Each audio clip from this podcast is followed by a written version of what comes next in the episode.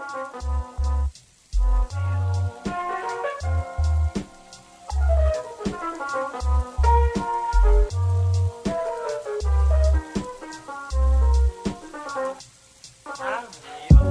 everyone, this is Dr. Andy Wilczek.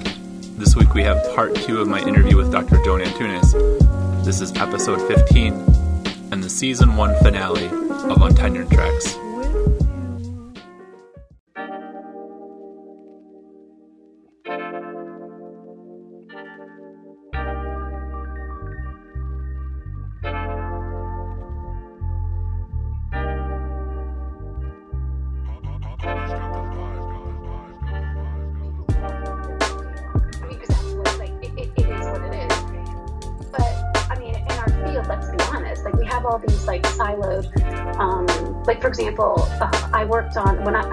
Research institute that did the collection for the National Survey of Youth in Custody Mhm. that looks at sexual victimization. And that data, which would be great, and, and it's de-identified, so you can't identify where these individuals are are detained, Right. where these kids are detained. Right. But the decision of BJS was to enclave the data. And so what that means is that if you want to analyze the data, you have to go Michigan. hmm And you know, I'm as you may, I'm a big movie buff. So it just reminds me of the first Alien movie when they go to speak to Mother.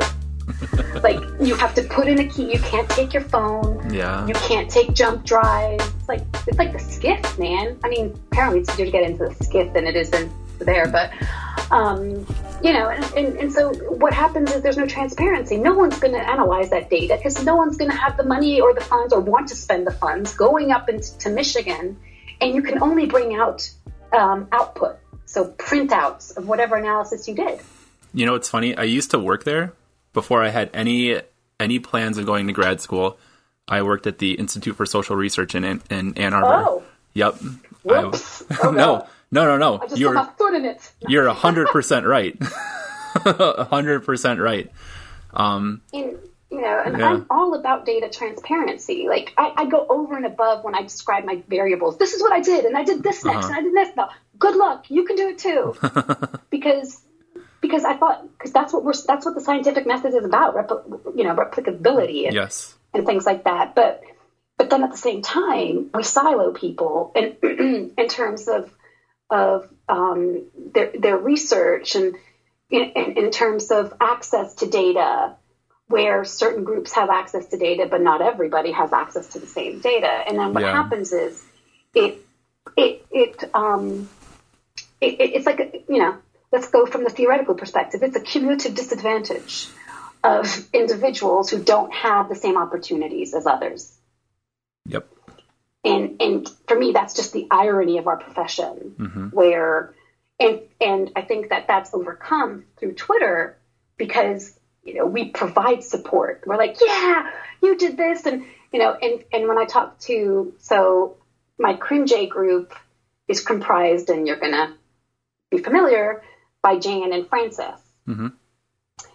And so I was like, I listened to your podcast. It was awesome. It was so interesting. You're you're great. And and there isn't any of that competition that we it, that people not actually not me because I had a fellowship from Portugal, but that we we are indoctrinated to engage Yeah. in during grad school, Yes.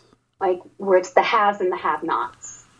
Yeah, and I, I kind of wonder if that's like if that's a generational shift in how academia is going, or is it because of the adjunct crisis, or is it both, or I don't know. I don't know because I see so much like support. Yeah, you know, because you know Francis is the grad student, and within our like little criminal justice women group, Mm-hmm. you know, there are some there are some grad students, and they're just so supportive. Oh, Yeah. look at this is my survey. Do you see any variables you might want to use? yeah, As opposed to these are my precious, you know, like. yeah, And so, you know, and, and I, I'm hoping that is the trend that as we, like, for example, I had, I'd never met Joanne Belknap. She posted something once on Twitter. I defended her and she's like, she emails me, like, you're awesome. Thank, and all of a sudden now we just like chat in Twitter. I'm like, hey, how's your day going today? And, and we've never physically met. in you know in what world would that be possible without without you know Yeah. this this interweb thing hmm in you know bringing um, and, and it's really interesting because like i'm the first person to say hey anybody want to collaborate on a paper? Let's what could we do? Let's do this. Because i mean that's the that's that I, I don't know that's how i feel the the field should be. Oh i'm i'm the same way. Like i it's funny. I my my twitter account came up in my third year review at wilkes um, Whoops. No, it's fine. I'm kidding. And, I've already had my third year review, so. and so I uh, then I I was using it as a teaching thing, and you know when I first made that account and I would search for criminologists on there, it was a lot of people from the UK and me. Yeah. and, mm-hmm. and, so I remember being in the meeting and, and, my chair saying, "Well, how many people are following you on this account?" And I said, um, 300. And they're like, "Oh my god, 300." So I kind of want to tell them now that it's over 1200 and see what people say. But, you know, you're right. And I, am totally just lost my train of thought here. no, in terms of it coming up at your third year review and it being an advantage in creating connection. Yeah, yeah, yeah, yeah, yeah. So I, I tell I them, thank you. I tell them that I've, I that I tell my students this. I've learned as much on this account as I ever did in grad school. You know, yeah. just through through being exposed to other people's stuff, seeing work being done in real time, and then like the interdisciplinary stuff that that yeah, you can do. The less, I, I feel like there's so much less judgment. Yes, there's so much more. At least for me, and and I may be that that you know naive weirdo, but I feel like because I always felt like the weirdo. I'm not. I'm socially awkward. I know it's not. It's, it's, it's me too. I'm, maybe I'm not like but like yesterday, as I told you, I was at the ice cream social. I'm like, please don't talk to anyone. Don't talk to me. Please don't talk to me. don't talk to me because some shit's going to come out of my mouth and you're going to look at me like, oh gosh, he's weird. That's and, how I feel you know, all the time. reference to The Walking Dead, and people will go, "What? Like she's so weird." I feel like that all the time mm-hmm. about so, you and, and me. And, thanks. And I feel like that mostly, and I used to feel like that at ASC. Yeah. Oh, yeah. Like, oh, you know, oh yeah, she's not an R one. Yep. Like they, has she published in criminology? Oh yeah. People you know, looking like, people looking at your badge and then looking up and just being like disgusted. you know, well, you know what we should do? I mean, oh god, like please don't put I mean you can. Everything I say can and will and will be used against me in my tenure. No, I'm kidding. But like we should put like badges on a longer lanyard and so it's right at our crotch. And we'll go, Are you looking at my crotch? And make people feel real uncomfortable about it. I don't know. I don't know if that's a good idea. I mean, I don't think we should actually do it, but you know, this is how I spend my days. Like, what could I do to make others feel uncomfortable? No, and so, but like, and, and it's something that really used to bother me. But then I can't, I can't tell you, like, because I, I don't like, I, I'm still the same person. But getting that NIJ fellowship, it made me th- think, not a boost in like, oh, I'm so much smarter than I used to be, because you know, that if only that were true, then you'd have Einsteins amongst us. Um, but the truth is, it just made me feel, you know what? It's okay. I'm not an R1. I'm just like I can contribute just as much as anybody else. Mm-hmm. And if I'm not, it might not be research wise, but look at this. And I brought it into my classroom where I had I had students who ended up um, working for Homeland Security mm-hmm. in um, at the border and they're like, yeah, man, everything you taught me, I, I, I'm putting it into practice. I have one student who's going to become, um, uh, gosh, what's the name? He, he's going to work for, for at the asylum office. So he's going to go interview people mm-hmm. who are look, seeking to look for asylum. I mean, that's, that's what I'm, you know, yeah. maybe I won't have a theory and chances are I probably won't because I mean, maybe I could like, you know, Frankenstein something together, but and, and, and I think that that's the Twitterverse is making it such that it is decreasing this um, elitism that we had in the field previously, where people are connecting irrespective of institution they're at. It's, it's of like it's kind of like when people go, "So what was your GPA?" And I'll be like, "It's fucking irrelevant," because here I am yeah. It's like, what did you get on the GR? It's like what I tell my students, dudes, C's get degrees. Mm-hmm. They might not get good jobs, but they get degrees. And at the same time, like, oh, but I disappointed you. I'm like, you're much more than your GPA, A, first of all. And second of all, no one's ever going to ask you, hey man, what you get in theories of crime, huh? Yeah. Like, no one gives a shit. What we care now is are you a person who's interested in promoting justice, in, you know, bettering criminal justice research, putting out super interesting research that, and by doing that, we're also elevating journals that, you know, maybe had been overlooked over the years by others. And so we contribute so much more than, you know, these feelings of being weird and inadequate and, you know, wanting to kind of, which is why, sometimes why I wish I smoked because then I could just like smoke a cigarette so no one would talk to me. but now, you know, smoking's out. Like you can't smoke anywhere anyway. So that, that strategy's out. I like your, I your philosophy on C's get degrees because that, that drives me crazy, right? Because I'll have students say it as a way to say that they just have to do the very bare minimum and not care about anything. And so I will like rant and rave about how like like you said, it'll get you a degree, but you're not going to get a good job and you're not yeah. going to do anything effective anywhere. And people want to see like you have passion about stuff and that you want to fight yeah. for something. And oh, yeah. if you're just if you're going to be just just awake enough to yeah, just enough to, so I can pass. Like nobody's ever gonna. Well, nobody's going to ask you what you got on, on crim theory, like your or what your GPA was. I don't think there's going to be a job interview where they're like, like, yo, like you you graduated and you like you were drunk for three years, bro. my kids, you're hired. Bruh, you're good. So, and especially, and I tell them all the time, like we have to also be realistic with our students this is Towson University, and they're getting, and we're great. Mm-hmm. We're great. But you apply to the FBI and you get someone from Harvard and then someone from Towson with a 2.0. Yeah, bruh. And then I'm not, I do that a lot with my athletes. For some reason, like football players like taking my classes. I have theories about that. I'll tell it to you in person one day.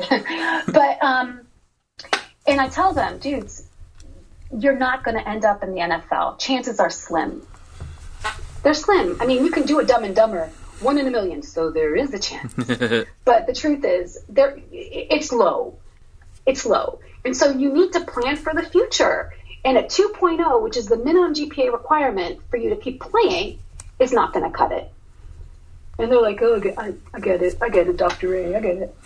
But, but and I, sometimes I wonder, do you get it? Because it's you can't skate by because like life is already hard. Mm-hmm. No one's going to let you skate by. I mean, come on. If they did, we would.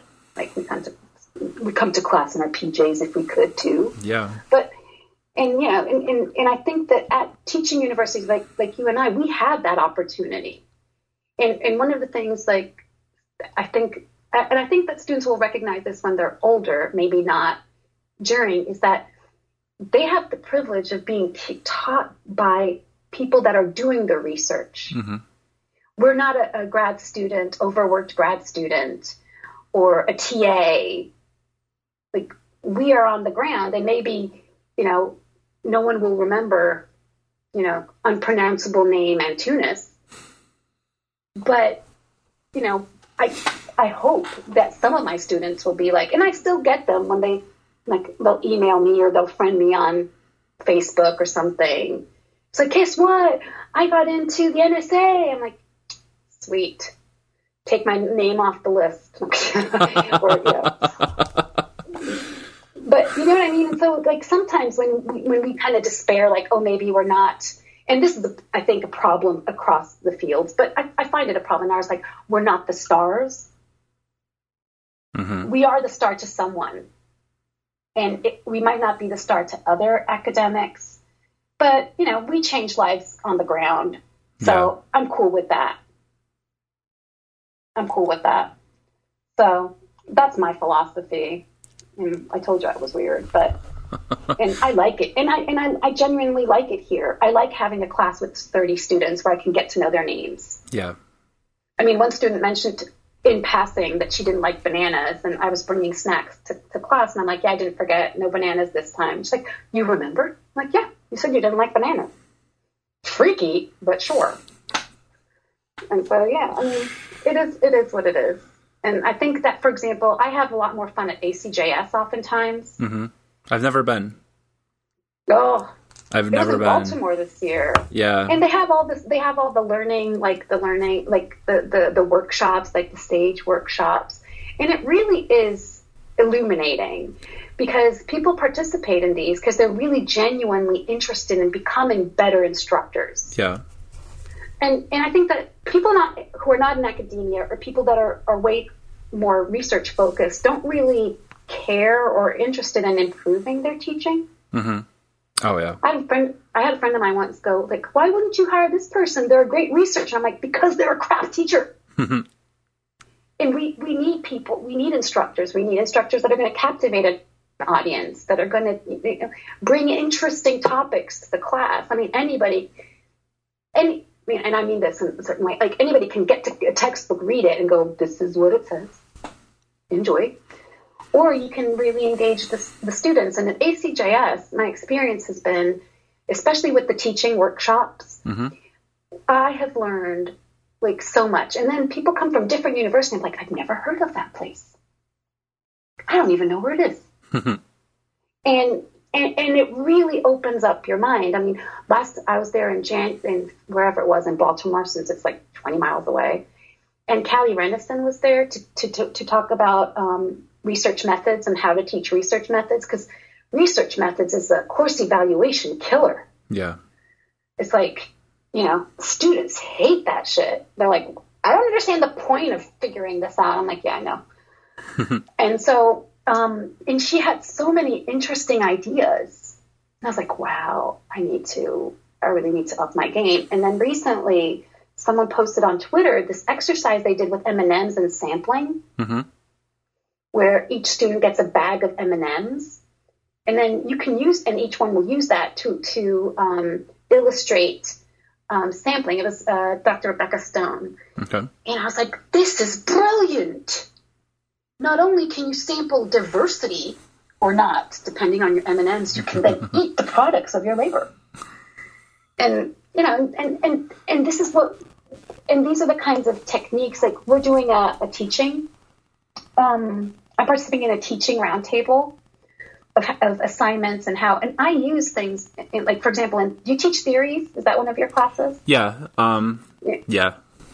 I, I use, for example, I use um, some songs like um, Andy Grammer's "Honey, I'm Good" on the exam for social control, where they're like they have to make an argument for either Hirschi's social control or self control about why Andy Grammer doesn't go home with the lady that's trying to pick him up.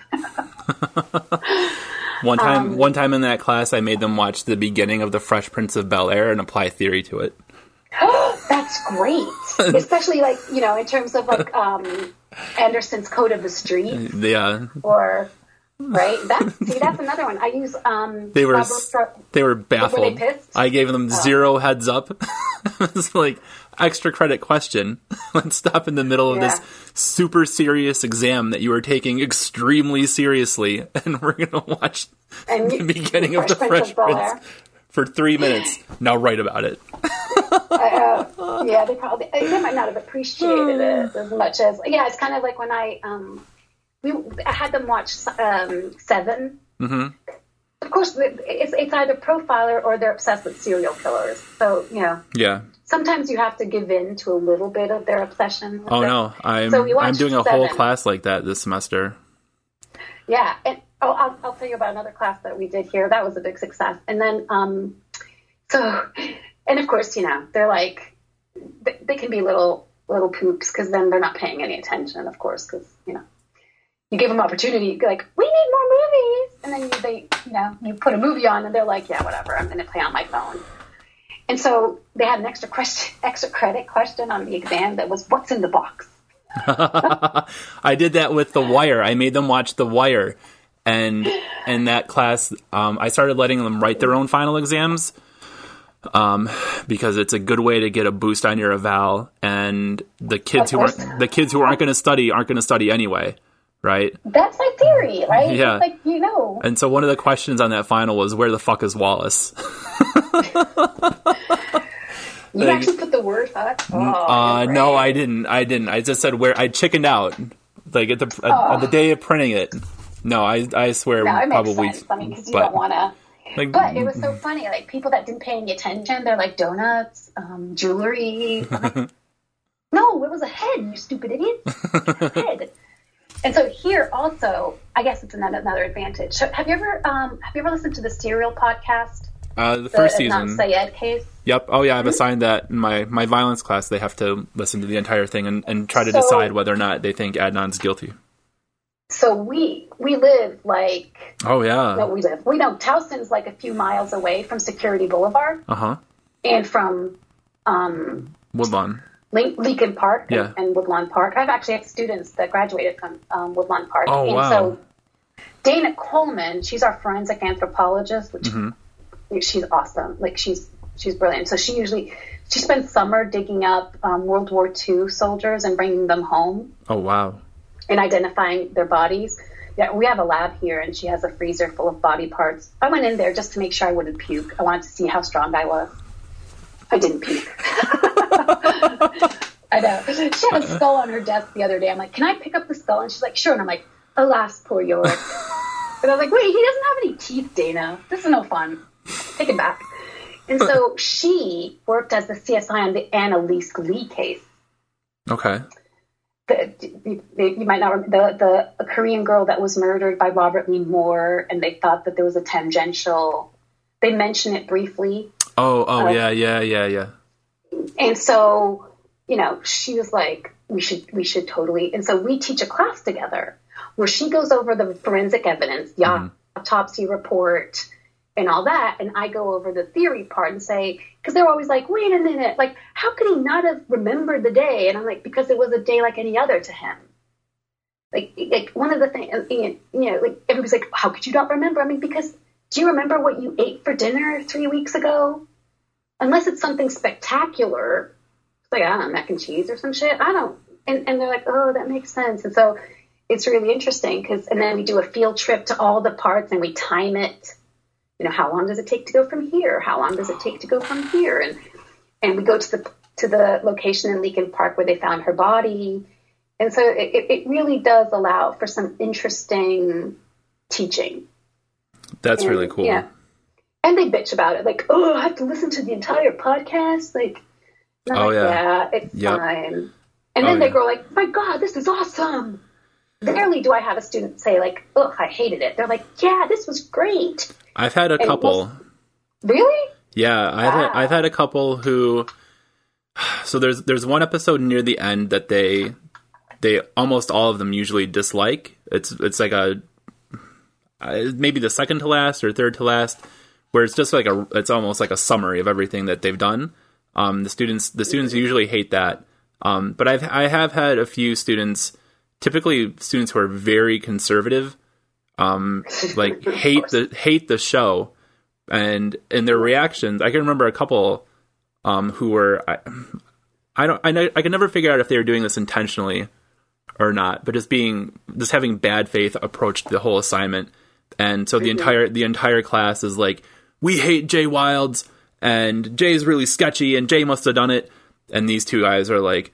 We think that Jay is completely reliable, and of course, everything he's saying is, is worthwhile, and absolutely Adnan is guilty. Guilty as sin. He should be in prison for the rest of his life.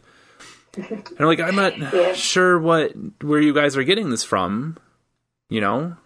Yeah, I mean, I'm the first one to say I don't know if he did it. Yeah. I don't. I don't have. I don't have. I don't think he did it. Like my gut is to say I don't think he did it. Yeah. But I tell them it's irrelevant whether he did. There wasn't evidence to suggest he did. Yeah. And so that for me is the main issue. Because I'm like, look, it's irrelevant to me whether he did it or not, because the question is, was there enough evidence to suggest that he did it for conviction? Have you listened to Undisclosed? Yes. And so a- another brilliant thing about Twitter, I, I cold direct messaged Rabia Chaudry Yeah. and said, hey, do you want to come speak to Michael? No way. And she's like, sure. And she did. You are a badass. You know that?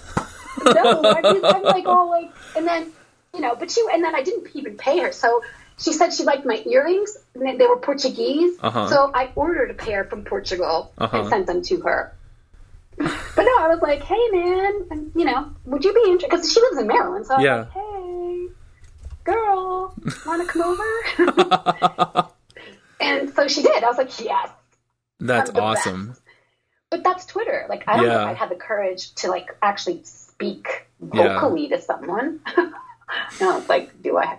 And so, yeah, it, it, it's one of those things where, it, and I think we have that opportunity. Like, we can have these opportunities because we're not drowned in, you know, all these different research projects. We can do this, this like yeah. neat stuff. I do have a story like that now that I think about it. It's not maybe it's as good as as Rabia.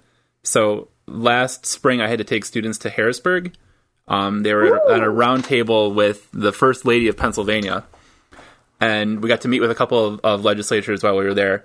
And so we had time to kill, and we were outside the lieutenant governor's office, and uh, the lieutenant governor follows me on Twitter. So um, shout out wow. to to John Fetterman. Um, Look at you, all important. yeah, not not at all. And so we were outside of his office waiting for this other meeting, and I was like, with the students, I said, "Hey, do you want to help me troll Lieutenant Governor real quick?" And they're like, "Okay, whatever." And so we took a we took a selfie together, and I I sent it to him, um, not in his DMs. This was like a public post. And I was like, "Hey, at John Fetterman, sorry we missed you. We heard you had the best office in the place." Sent it off. Didn't think anything of it. Right. Uh, a couple minutes later. Fetter- responds to you. Fetterman is about six foot six or six foot seven. He's like he's a big guy, and I'm he's taller than me. I'm six foot four, and I saw his you shadow. Two are freaky tall. I'm five three. I saw, I saw his shadow in his office, and I was like, "Oh shit!" like, like he's here, and so he comes out with his security guys, and like this little security guy comes up to us, and he looks at me, and he's like, did one of you just send a message to the lieutenant governor on Twitter? And I was like, uh, yeah, that, that was me. And he's like, okay. And so the lieutenant governor comes over and he shakes my hand and he says hi to all of the students. And like, I mean, cause that's like, like that, know. that's Twitter. I mean, yeah. I mean, even like my, I guess my Twitter claim to fame is when I like replied to something Ellen Barkin posted uh-huh. and she replied. I'm like, look at this, I'm famous. Ellen Barkin, man. I think getting Rabia is pretty is a pretty big get. you She's know, really sweet. I mean, super busy. Yeah, well, yeah. And but it was just so funny. Like I was just like, because because because you know I did actually. Um, Comey, Jim Comey, what like went to Howard uh-huh. to give a talk. So I actually DM'd him too. hey, welcome to Towson. He did not respond, but you know, I mean, the worst that could happen would be I'd be ignored. Yeah. Or arrested. I mean, you know. I don't think they whichever. can. I don't think they can arrest you for that. I mean, uh, depends no. on how I entice them. No, I'm kidding. no, he no, but like they could block me. Like, would yeah. you stop DMing people? But yeah, and you know, he never responded. I'm still waiting for that letter in a bottle. but yeah, I mean, what's the, like my my new philosophy? And I don't know if it's just because I feel like we have to have a voice now because yeah. the way things are going are just, you know, like it's kind of like I, I always tell my students, if you lived in Nazi Germany, like if I lived in Nazi Germany, I would be on the streets protecting. I'm like, yeah, sure. Right?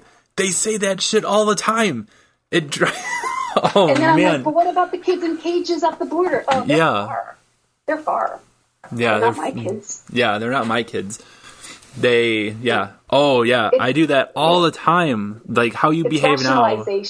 How you behave yeah. now is what you would have been doing during during all this dark shit happening, and you would have been pretending that it's not happening to you, or or, or grateful that it's not you're not it. Yeah, and and, and yeah. like dissuading yourself from it from the possibility of it ever happening to you. Like they'll never come after me. There's no way. Yeah until they start asking like how often you go to church or mandating a state religion or whatever. Jesus, yeah, like or you know like because it's really funny because like and sometimes it's just a few little words. Like sometimes we'll talk about the the crime drop and the role of um, uh, legalization of abortion and. And, and I was I often use Portugal as an example because like mm-hmm. Portugal's a Catholic country, but we legalized same-sex marriage, we legalized mm-hmm. abortion, we decriminalized drugs. Um, I mean, I had two college, high school uh, classmates who died of HIV, of AIDS. Mm-hmm. They were drug addicts. I mean, and so, you know, we'll talk about these things. And I, t- I tell them, look, people, here's the thing. You can be pro choice and be personally pro life. They're like, what? I'm so confused. I'm like, you yourself can make a decision about what you want to do with your body. And that's fair. No one has to, no one has the right to impose or shouldn't have the right to impose upon your beliefs. The point is, should you have a right to impose your beliefs on everybody else? Uh, no, I don't want any. I'm like, so yeah, so you can be pro choice, meaning a person can decide, mm-hmm. and you personally be pro life. Like, I never thought about it that way. I'm like, yeah, because that's life. Like we don't think about stuff until we think about stuff. Mm-hmm. And even things that I had never thought about, I'm like, you know, you, it's it, it's just it's it's human nature to kind of you know think about. And, and even for example, they were talking about oh this, the, the chain migration issue like really bugs me. Yeah. Bug in my bonnet, especially with you know Melania Trump's parents mm-hmm. becoming citizens. And I explained to him to them, look, bringing over a relative is super costly.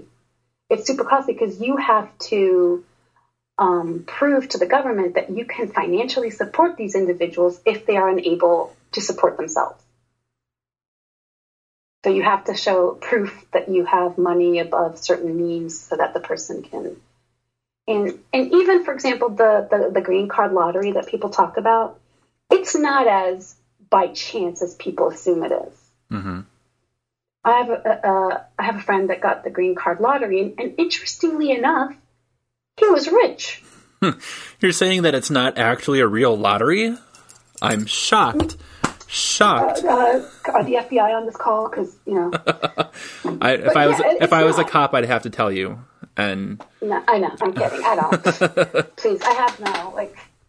But maybe maybe one day Jim Comey will be a fan of untenured tracks, and that's how you can get that hookup. Yo, Jim, what up, boy, bro? that and my NIJ sponsorship. I know, maybe not. Him coming, well, the only reason I think bro is funny is because my kids like watching alternative versions of um, Peppa Pig on YouTube. And so there's one where they're like, George, what was your first word? Bruh. so it's just like, you, will get it with the whole. You have to. You have kids. You oh, have oh, yeah. to get the Peppa Pig jokes. Yeah, I get it. Yeah. No. Yeah, and so you know, it's like these these weird things. And so, do you do your uh, do your girls know what you do? Uh, do they get it? So, funny story about that. Um, I try to explain to my so obviously the 18 month old has no idea what's going on, right? So,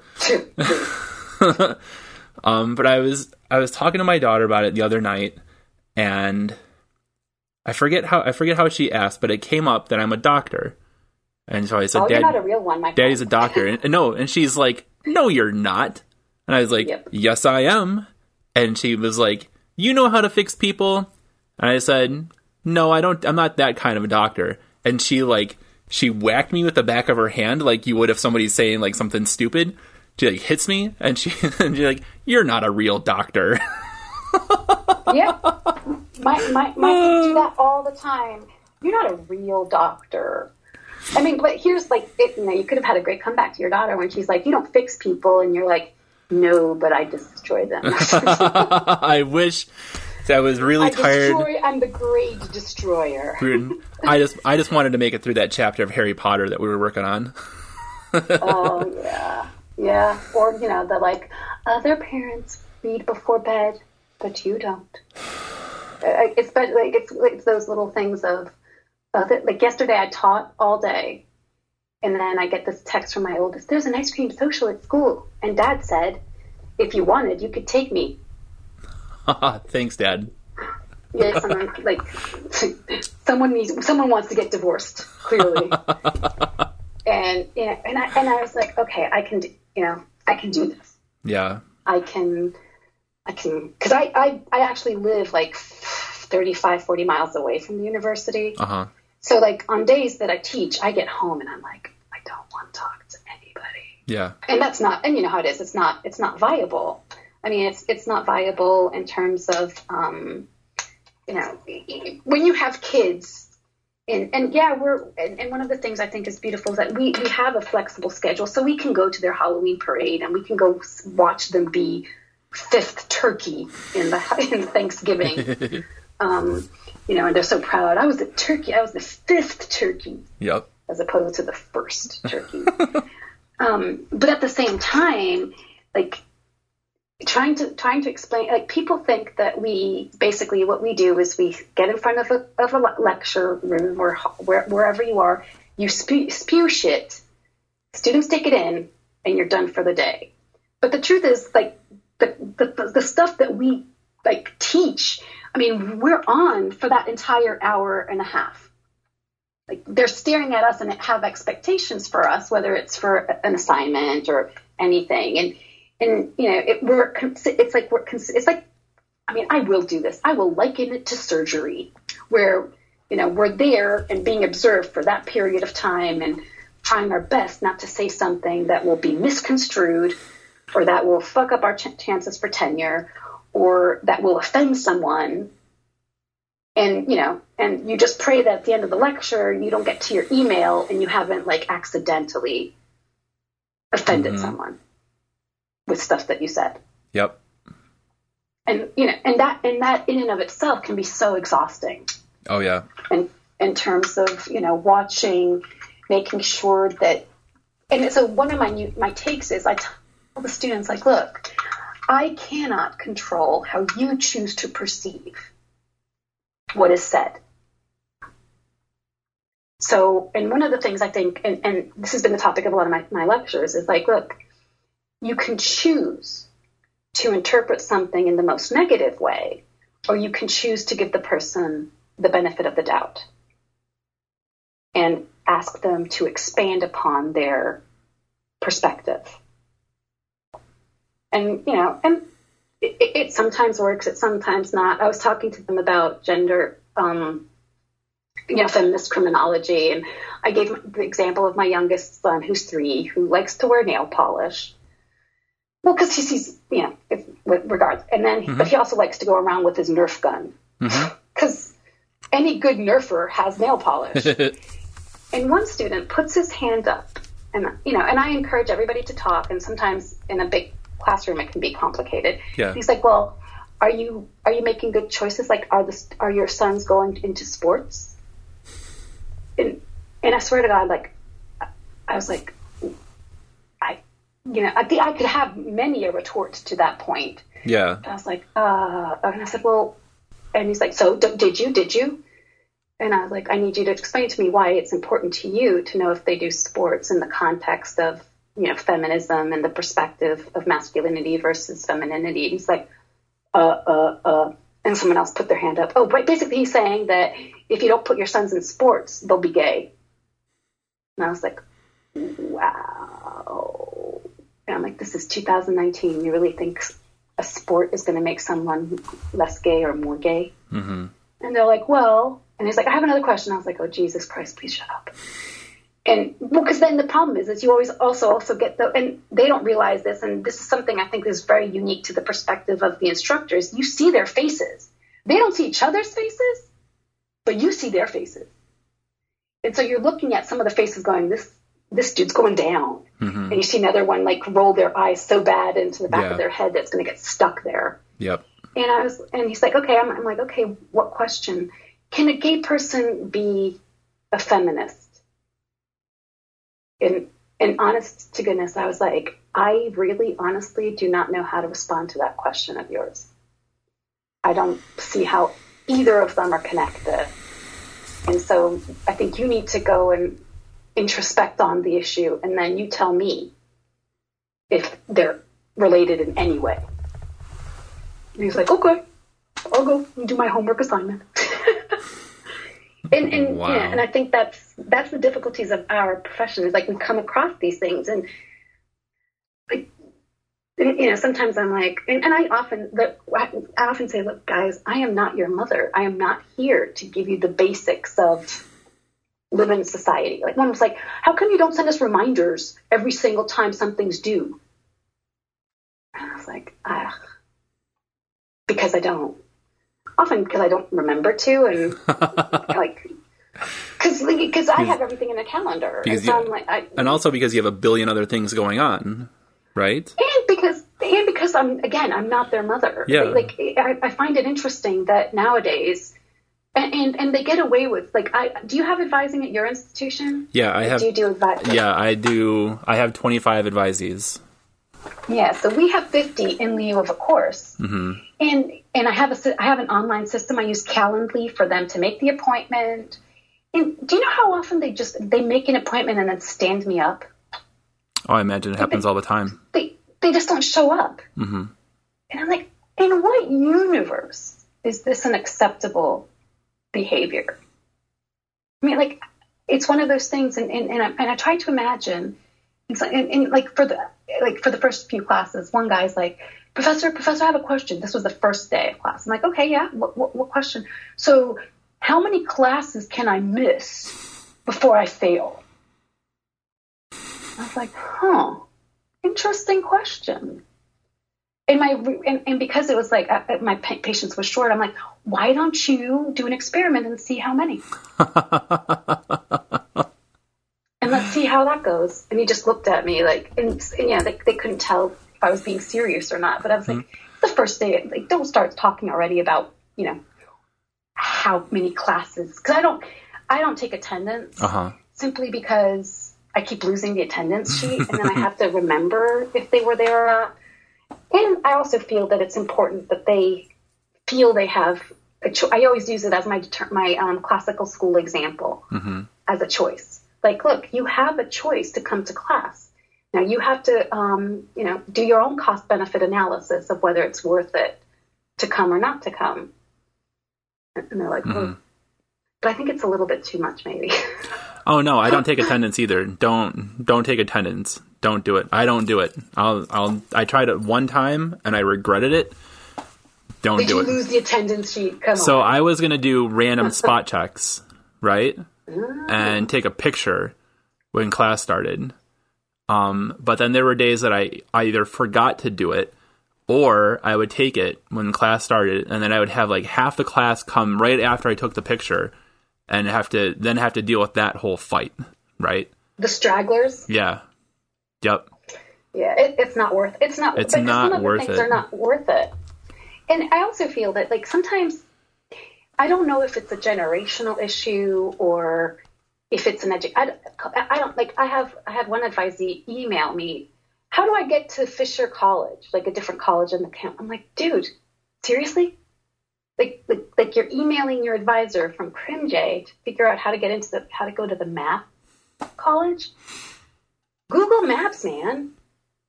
Like like in what you just and so so like I was talking to my daughter about that yesterday, Uh-huh. and I was like, she's like, I need to turn. I may I have to. Um, I had the opportunity to resubmit an assignment that I didn't get do very well for, but it's only um, on. I have to hand it in by Friday, and they haven't handed me the assignment back. So what am I going to do? And I'm like, you have to, have to advocate for yourself. Yeah. No one else is going to, babe. No one else. You know, it's kind of like when students like they don't. I mean, students don't even learn how to use Word properly. It's always that stupid Calibri. Yep. And, and and so like you need to learn how to act. like you have this chance now. If the teacher hadn't given you a chance to resubmit, it can be pretty annoying when students are like, "Hey, what about extra credit? Can I resubmit it for partial credit? Can I give it another shot?" And you know, and, and for the most part, I'd like to do that. But once you have like, how many students do I have this semester? Seventy. I've got over a 100 Mhm. plus the fifty advisees. It's just not feasible to have students resubmit assignments you know, over assignment, over assignment. But if you have that opportunity, then you should take it. So, so how do I go about doing that? I don't know. Ask the teacher for the assignment, man. I have a story about that that I'll tell you after I stop recording. Man, like everything I say. I mean, I think I think we should have like a Miranda rights for a tenure track. Yeah. You know, like anything you say can and will be used against you in a court of tenure. Okay, fuck it. Then I'll tell the uh-huh. story. no, I'm kidding. But I, am not. Like, it's but yeah. No, no, it's, it's only fair. You put a lot out there. You put a lot no, out there. Fine. I mean, I'm, I'm, I'm guessing you're going to edit this. Oh, I have an editor. Right? Yeah, we are at over an hour and a half of audio. Yeah. I mean, I don't know. Cause I don't know. Like, I was like, I asked, I asked Aaron Kearns and I asked, uh-huh. like, like, so do you prep? Like, what do you do? And they're like, you know. Come on, give me some like headway, man. No. What am I going to talk about? Clearly, I have a lot to say. Clearly, you do. No, you you have shattered you have shattered the the previous record for length of the show. Uh, so is that like a compliment? By a like... by a solid half an hour. No, you are a delight. I am so happy that you reached out. Honestly. I am so happy. Who is this fucking weirdo? What does she want? No, I am a fucking weirdo. As I am, I. It's just so nice to meet somebody who is also weird. but, you know. But here's the truth. This no, is the truth is everybody's weird. They just won't admit it. Yeah. Everybody has weirdnesses. It's kind of like that Sex in the City episode where they're each one is at home doing their weird things. Where one of them is like looking to a mirror and trimming their nose hairs and Another one is doing, you know, paraffin wax on their fingers. And, and, and, you know, I'm always of the mind that we all have really weird shit. And, you know, if we all like revealed some of our weird shit, then I think there would be a lot more camaraderie. Oh, yeah. Where, where people are like, oh, so what's your weird shit? And I'd be like, um, I exercise in my, um, what do you call them? Like my my UGG um, slippers. well, because I have a, I have one of those like I have a, a, exercise bike. It is not a Peloton. It costs eighty nine bucks on Amazon, and I'm not spending three grand on a bike. I, I probably have. Break. I probably have the same bike down here. It's like the Exer, broken. Exerpeutic or something. Yep. Yeah, my kids broke one of the pedals, but I can still manage. oh yeah, yep. That's that's my replacement one is the Exerpeutic. I'm looking at it right now. I, and so you know, I literally get if, up. If Exerpeutic wants to bed. sponsor the show, I would totally take. I know, Exerpeutic. I need a new bike. My kids ruined mine, and I don't want to spend eighty nine bucks on Amazon again. and and it's really so like I get up, and I'm in my little slippers. I go get my cup of coffee, and I start off by drinking my coffee as I'm pedaling.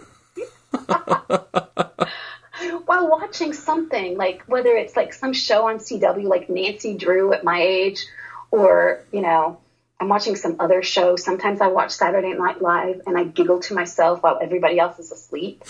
And then you know the other day I decided not to exercise because I was so freaking exhausted so it's like six in the morning. I'm sitting on an armchair with my coffee in my hand, just staring out into the great beyond. Mm-hmm. My husband comes down the stairs, like, What are you doing? I'm like, Nothing are you okay? Like, what's wrong? I'm like, nothing. But you're just sitting there. I know. He's like, but, but, I'm like, do you ever see me just sitting, not doing anything? He's like, no, it's freaking me out. Like, Sorry, but it was glorious. Oh, I'm sure. I was just, I wasn't thinking about, and I was drinking coffee that was warm, you know, without any worries that anybody was going to do anything to my coffee. Mm-hmm. You know, like because there's so many of them mm-hmm. at the house. You never know what the hell they're going to say or do. I mean, the other day, my three year old totally missed the toilet, mm-hmm. and there was just a big turd on the floor, and I'm like, great, there it is. Life. No one here cares. So, you know what I mean? So, it's like, and, and, and, and, and one of the things I, I always find fascinating, when I found out I was pregnant, and my first, I was, I got pregnant over the summer before my first year on the tenure track. I like I like challenges. yes, and so and I remember I, like I called a colleague and I'm like I need to talk to you. And she's like, "What's up?" And I'm like, "Oh my god, I'm pregnant."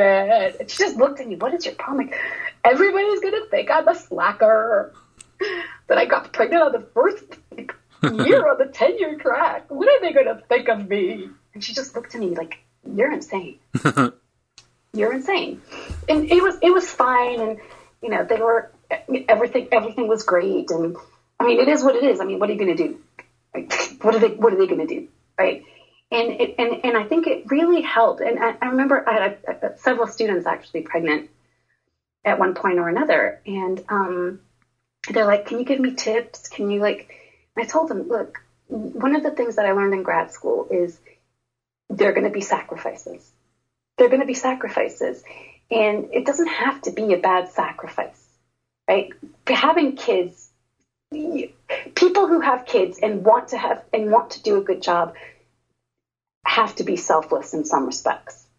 Your weekends are no longer your own because you have to go do shit like go to Target and deal with them crying because you didn't buy Frozen 2 paraphernalia while you're there.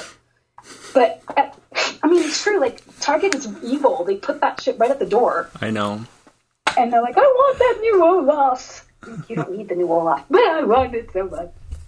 I'm like, let me see if Amazon has it cheaper. But then at the same time, we, um, you know, like we have a job to do, whether it's doing your dissertation, writing an article. And so we have to find, we carve out time. And I said, look, in grad school, I used to wake up at four and work from 4.30 to 7 writing. Because that was life, man. That was life. Mm-hmm. And I realized, not so much in my department, because I was probably the first, uh, from my recollection, I was one of the first to actually reproduce while as a doctoral student. But when I, I took this, like, you know, those writing retreat workshop things that people do in grad school, and it was with a lot of ed- people from education. And mm-hmm. apparently, people, the, the PhDs in education, all of them have kids. Like, it was a natural part of the issue, like, you know, mm-hmm. part of biology, I guess, or whatever. Yeah. And they all have these different strategies on how to, and at the same time, I often want, like, sometimes I think to myself, wow, what would I be doing if I didn't have kids? Mm-hmm.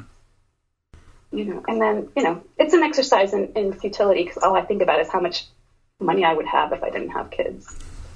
But, you know, it's life. they suck the money right out of you.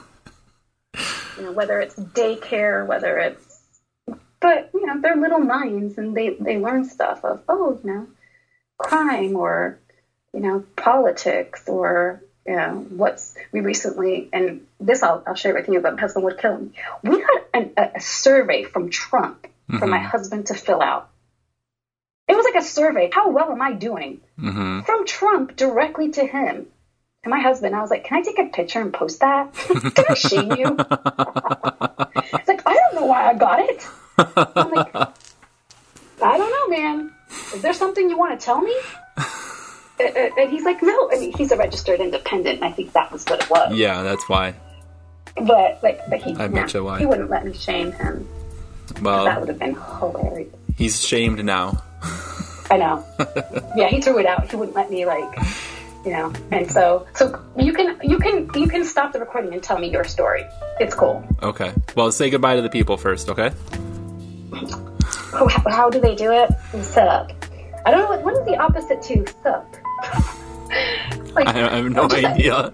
don't, you, don't you don't you ever get the emails from students which are like, "Hey, oh hey, yeah, yep, hey, hey." So, well, bye bye. See, I'm awkward. Like, how does one say goodbye? Like. So that's it for the first season of the show. I want to thank everybody for listening. I especially want to thank everybody who went out on a limb to agree to be interviewed for this show. I had no idea whether or not this would take off, whether anybody would want to do this. And like I've said several times on Twitter over the last several months, I'm really, really fortunate to have had the opportunity to talk to so many brilliant and creative and fascinating and wonderful people over the duration of the last 14 interviews that I've had the pleasure to conduct. Um, we're taking some time off. Um, everybody's got finals, everybody's got grading, everybody needs time to recover, myself included. So uh, I have been going through a little bit of a, a health thing. Everybody's going to be good, everything's going to be okay. Um, but I just want to make sure that everything's good. So we're going to take a little bit of time off, like I said, give me an opportunity to figure stuff out here, um, give me time to build up another backlog of interviews moving into 2020, and we hope to come back then. Um, we do have one more interview in the tank. Um, it's got a little bit of uh, kind of something I got to tell you about it. We'll we'll do that around December ish, sometime. So it's not the last you'll hear from me for the year. Um, we'll have a special episode sometime in the middle of December, and then I'm hoping to come back around when my semester starts, sometime in the middle of January. Um, so if you are listening to this and you want to be interviewed, or you've already been interviewed and you want to come back on the show, you can reach out to me on Twitter at Hey Dr. Will, that's H E Y D R W I L, or at Untenured Tracks. I'm happy to have people on from any kind of background um, as long as you are untenured. Um, the point of this show is to highlight the work of people in graduate school who um, people who are on the tenure track, people who are not on the tenure track, people who are working out in the field. Um, I want to highlight your work. I am fortunate enough to be tenured, and I think that one of my responsibilities in this position is to highlight the work of people who are not. So, uh, if that's you and you want a chance to put your stuff out there, let me know. Uh, until then, I hope everybody has a very safe and happy holiday, and we'll see you in January. Thanks. Bye.